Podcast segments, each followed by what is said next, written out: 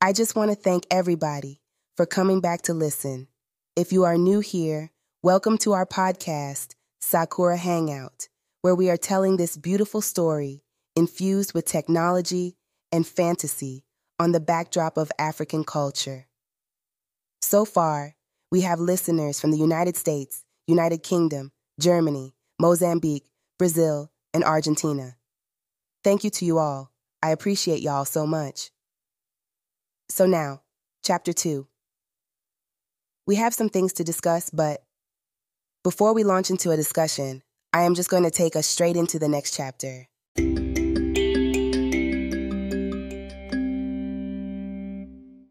Chapter 2 Good morning, little sister, said Jafari as I opened the door, followed by Tao. They both paused, performing the customary hand gesture, a gentle tap on the chest with a fist, and another with an open palm, and then followed by a subtle bow, signifying respect before entering someone's home. I reciprocated their gesture and welcomed them inside. Oh, I can see someone's in a good mood, Jafari remarked with a grin as he approached me. Actually, I could sense your pain and happiness even before I got here, he continued, his eyes reflecting the profound connection we shared. It was as if he carried a piece of my soul with him wherever he went. Auntie Polara was here to assist me, I said, leading them to the living room, and she could have just taken you back home with her. It would save me, as I wouldn't have to explain to Mamma that you're not planning on coming back home, he teased with a mischievous grin. I laughed heartily. You're quite the comedian. I'm not sure I'm ready just yet to travel through Auntie Polara's portals. Ola, so what would make you happy? he asked earnestly. I locked eyes with him. Staying here with my kids and living a simple life.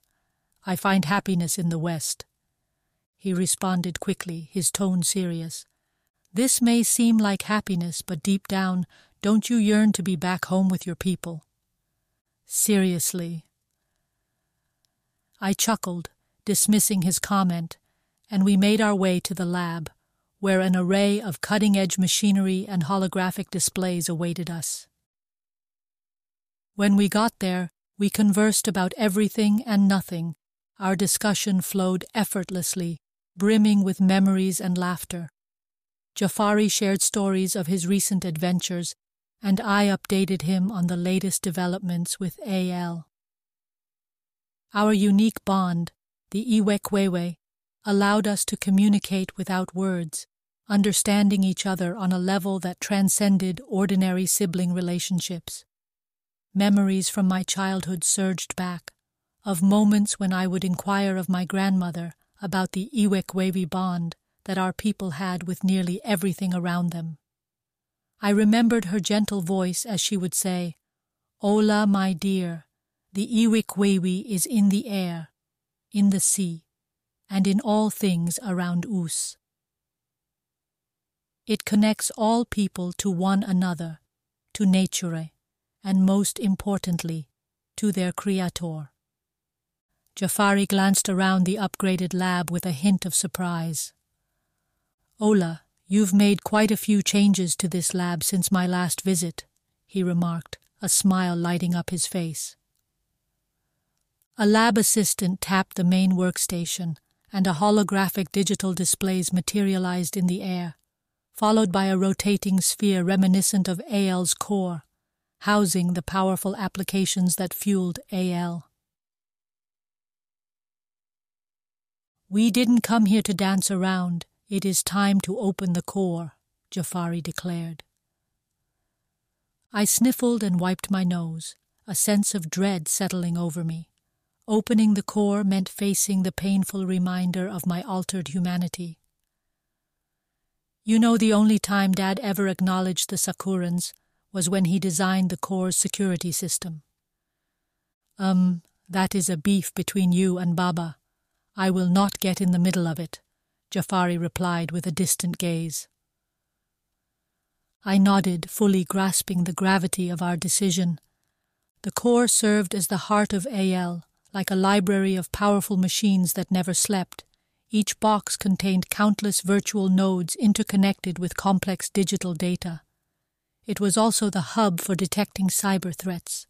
Jafari and I stood by the door, where I extended my hand over a digital tablet mounted on a sleek chromostand. Then a mesmerizing web of dots came to life, forming an intricate lattice of light that seemed to throb with anticipation. Each dot emitted a subtle glow, akin to stars inviting exploration. As I placed my hand over the dots, their radiance intensified. A silent ballet of laser beams emerged, weaving through the air to meticulously scan my palm's contours. Simultaneously, another device focused on capturing the intricate details of my iris. We need a fish scale, Ola, said Jafari with his gaze remaining resolute. I trembled. I've just been through this. Isn't there another way? He met my gaze steadily. It is the only way, Ola. If you had turned, we wouldn't have to do this because you would invoke the scales yourself. Maybe this will help, Tao interjected, approaching with a syringe filled with a green substance. You two obviously planned this well, I said with a frown. We know what we came for, and we cannot leave without it, said Jafari. Tao secured my wrist and administered the injection. To my awe and horror, Fish scales began to emerge on my arm once again, starting from the binding and extending down to my palm. As he extracted the fish scale, he accidentally plucked two, but promised to dispose the other one. He handed the remaining scale to me, and I moved closer to the core's entrance. There, I placed the fish scale into the opened hatch. The hatch sealed shut, and after a brief moment, the door began to open slowly. Welcome, Miss Owakwi, said the Core's artificial intelligence. Inside, I retrieved the Decepti probe module palette, an advanced piece of technology designed 15 years ahead of its time to investigate ransomware in action, all part of AL's deception technology suite. We walked back into the lab where I activated the probe. Suddenly, luminous dots materialized before me, flickering into existence like distant stars in the night sky. Each dot was a node, a representation of a network. Soon enough, I found myself immersed in a web of data. Threads of data woven stretched across the room, connecting nodes and forming a complex tapestry. My fingers danced across the keyboard. Now, all we gotta do is track down the ransomware in action. The probe will follow a live signal, I said. Then one of the dots began to glow with an ominous crimson hue like ripples on the surface of a cosmic pond.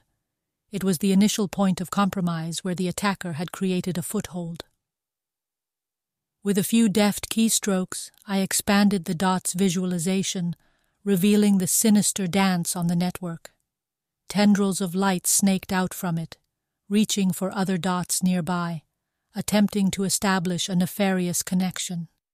It was the attacker's first move, akin to a spider spinning its web. Lab assistants handed Jafari and Tao holographic tablets, and they began manipulating rotating spheres with holopens as they tried to understand what was going on in that network their expressions a mixture of intense focus and determination. Before the ransomware could commence its encryption spree fully ensnaring its prey, the Decepti probe conjured a web file share laden with seemingly vital yet counterfeit sensitive data. These digital threads, constructed from lines of code and powered by adaptive deception algorithms, intercepted the attacker's advance and led them away from the treasure trove of our customers' data. The very essence of cyberspace had come to life in an orchestration of deception and a graceful defense. The attacker's movements grew more frantic, resembling a trapped insect struggling against invisible silk. Then they probed, searching for weakness, but the holographic web file share adjusted in real time, shifting and reinforcing itself to confound the attacker's every attempt. Are we able to start tracing them? Jafari demanded. I couldn't help but remember how our father had taught us about ransomware. He had resembled them to parasites. He said that parasites infects a grasshopper's and eventually take control of the grasshopper's nervous system, forcing it to behave in unnatural ways. Just as the hairworm hijacks the grasshopper's behavior, ransomware takes control of a computer or network, encrypting files and demanding a ransom to regain control. Except he never taught us how to defend against it. When I created the probe to defend against ransomware, he rejected it. I lamented, but now he needed it to support him finding the urn. To trace the attacker, we must allow them to deploy the ransomware and track the command and control communications, I explained. Do it now, said Jafari. Then the moment we let it encrypt the files, an incident fired in the operations center causing the atmosphere in the lab to intensify. Later, we successfully traced the communication to a server owned by an Abu Bakr. With a few keystrokes, his mugshot filled the screen in front of us. He's a red! Tao exclaimed, a hint of urgency in his voice. A red as in the ones who wear red capes? I asked, surprised. Tao nodded. Yes, look at his neck. That tattoo is how you know someone is a red or not. Frustration and disbelief welled up in me. I can't believe it. I keep seeing men in red capes everywhere I go. Tao's reaction was immediate.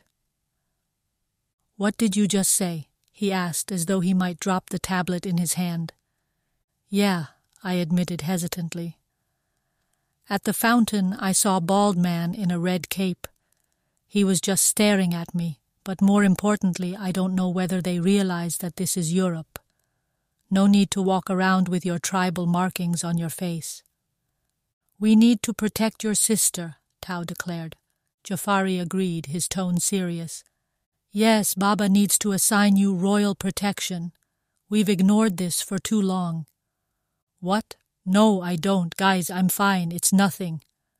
Jafari shook his head.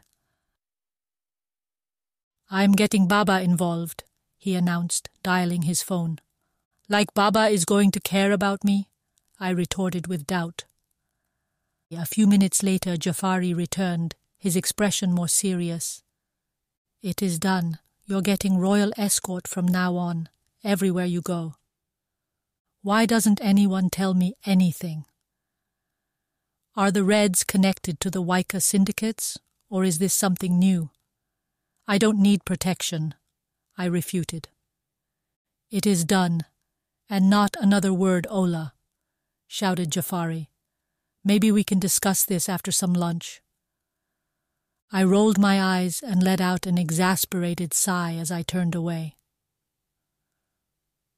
The Waika syndicates were the West's biggest enemy, placing bugs in computer systems causing sabotage. They were a rebellious tribal group formed by banished members of Zimadan tribes in the desert many years ago. They called themselves the Red Devils of the Daharan Desert. They were banished because they wanted to terrorize the West using technology. No one in the West knew the origins of these cyber terrorists, but we knew that they originated from Zimoda, thanks to AL, and attributed them to their threat activity Suddenly the lab's doors burst open and youthful energy flooded in. Uncle Jafari, Uncle Jafari.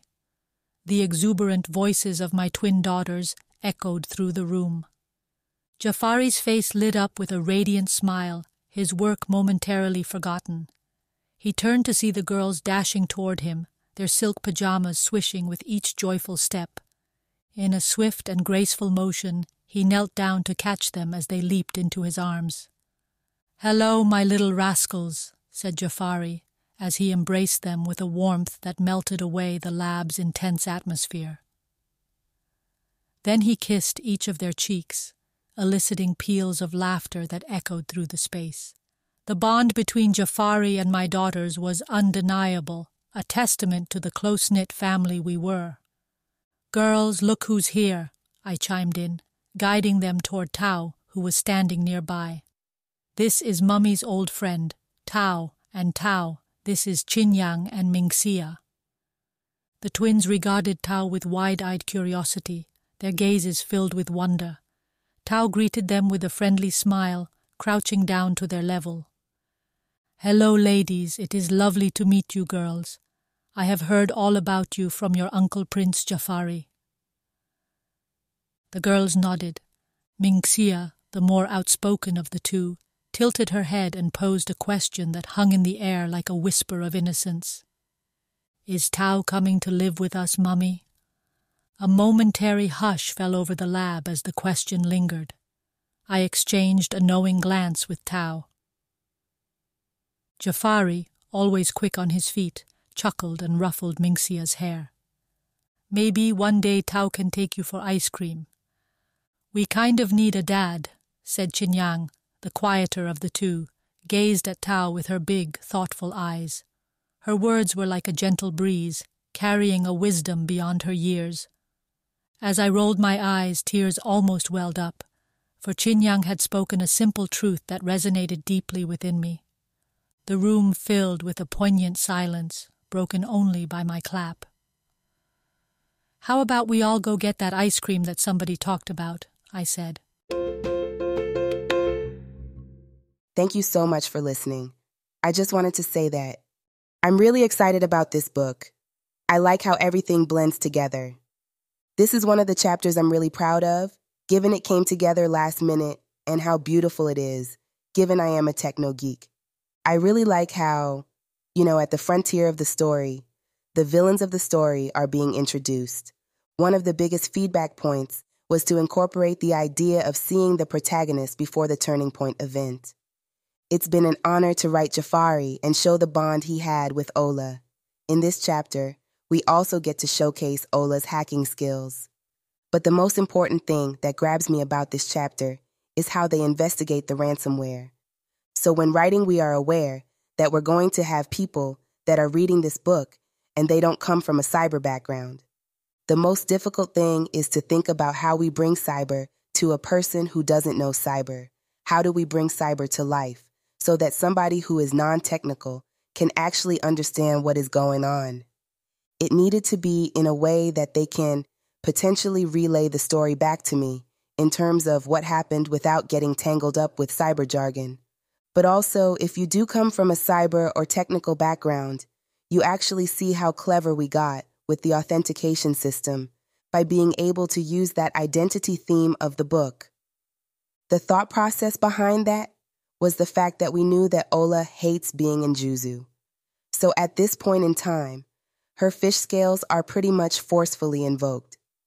So obviously, that is when something like the injection came into play so that we were able to authenticate her onto Aile's core system, and she retrieved the deceptive probe module. So I really like how that's really come together. And that is actually one of my favorite things about this chapter. Here we are blending mysticism, the cyber technology, and the Afrofuturism aspect of it. This book is a beast. I'm not gonna lie. And you would think it took 10 years to develop such a concept.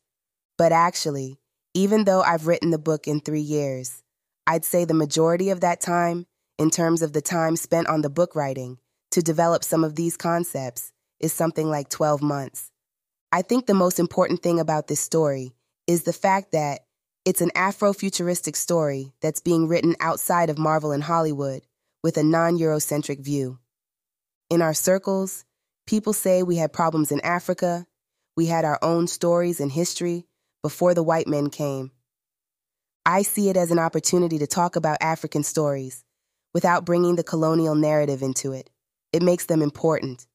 I think if you are from Southern Africa and you are from Zimbabwe, you may be able to relate to some of the concepts that we're going to talk about throughout the whole series. I can't say necessarily in this book there will be some relatable words to show that the main language in Zimbabwe, we want to be able to incorporate so many different cultures from Africa. But we chose the Shona as a starting point, so this will definitely be seen when we start talking about some of the tribes, which I am not able to talk about right now, as we haven't reached that chapter.